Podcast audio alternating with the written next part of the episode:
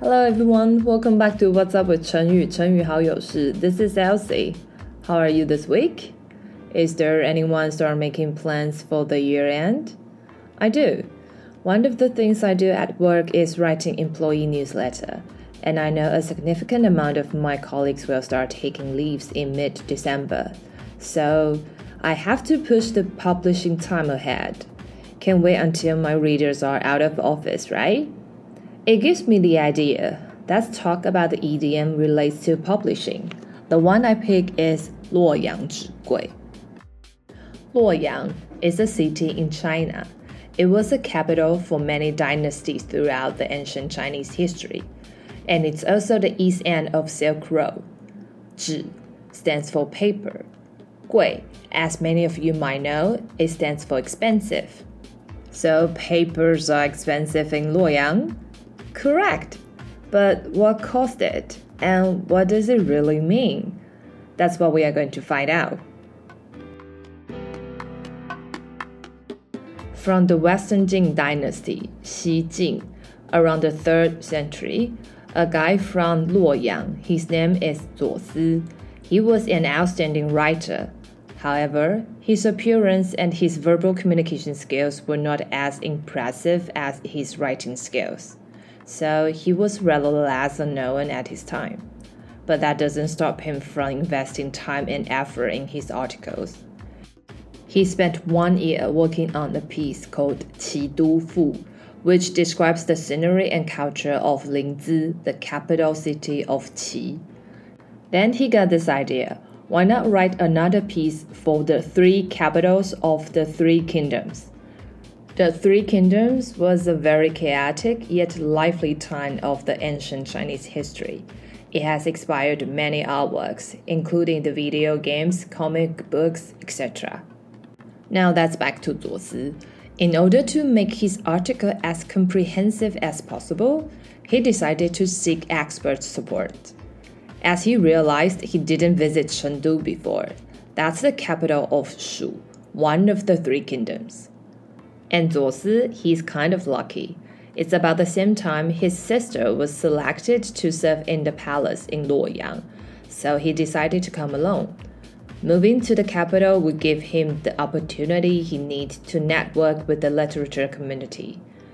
In addition, he applied for the job working in the National Library. That would give him the access to review all kinds of references he needed for his creation.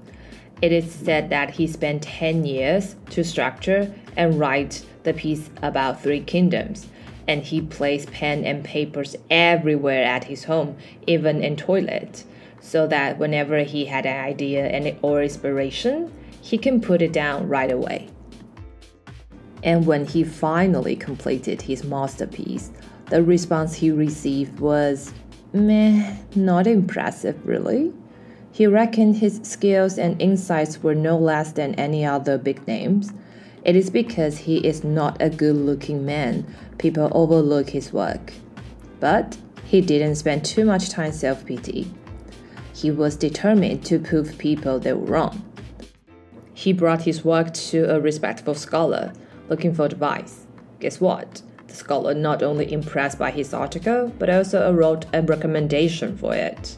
Later on, a couple of more well known writers add their interpretation for the different parts of his original work. All of a sudden, the piece San Du Fu went viral in the city of Luoyang. Everyone wanted to get a copy of it. That was the time before type printing, so transcribe the article became the overnight sensation in Luoyang, which made the papers in short supply, and we all know that when the supply goes down, the price goes up.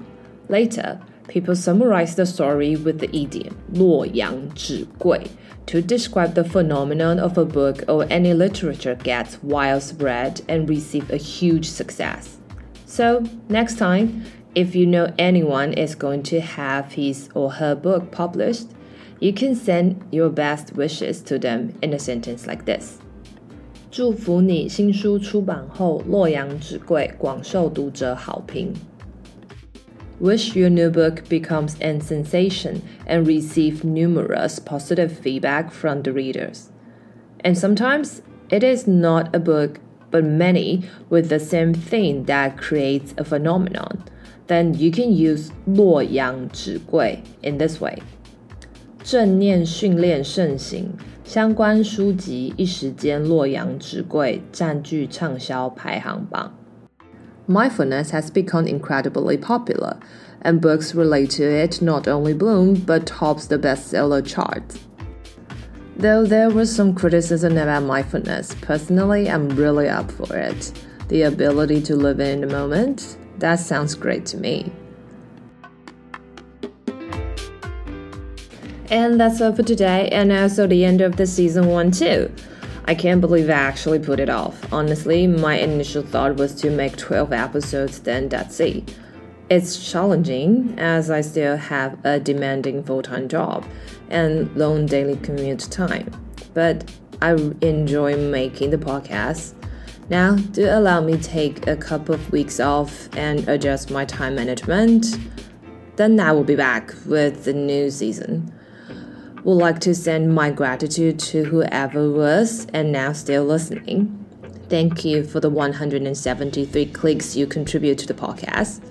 Hope you will come back again. Meanwhile, feel free to send me your comment, suggestion for the next season here or via the Instagram What's Up with Chengyu, or drop me an email. Catch up with you all later. Bye.